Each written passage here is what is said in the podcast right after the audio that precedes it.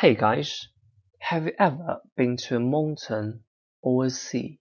When I was a primary school student around grade 2, my parents and I went to Huangshan Mountain, and we were really impressed by its peak and all those sea clouds above it, and also the incredible scenery there.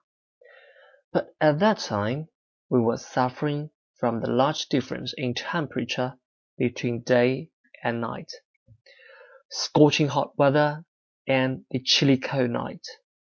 And when we talk about the sea I went to, it was quite different feeling. At that time, I would really enjoyed the sound of the waves and the beautiful blue skies or the smoking hot ladies, which enabled me to release my pressure.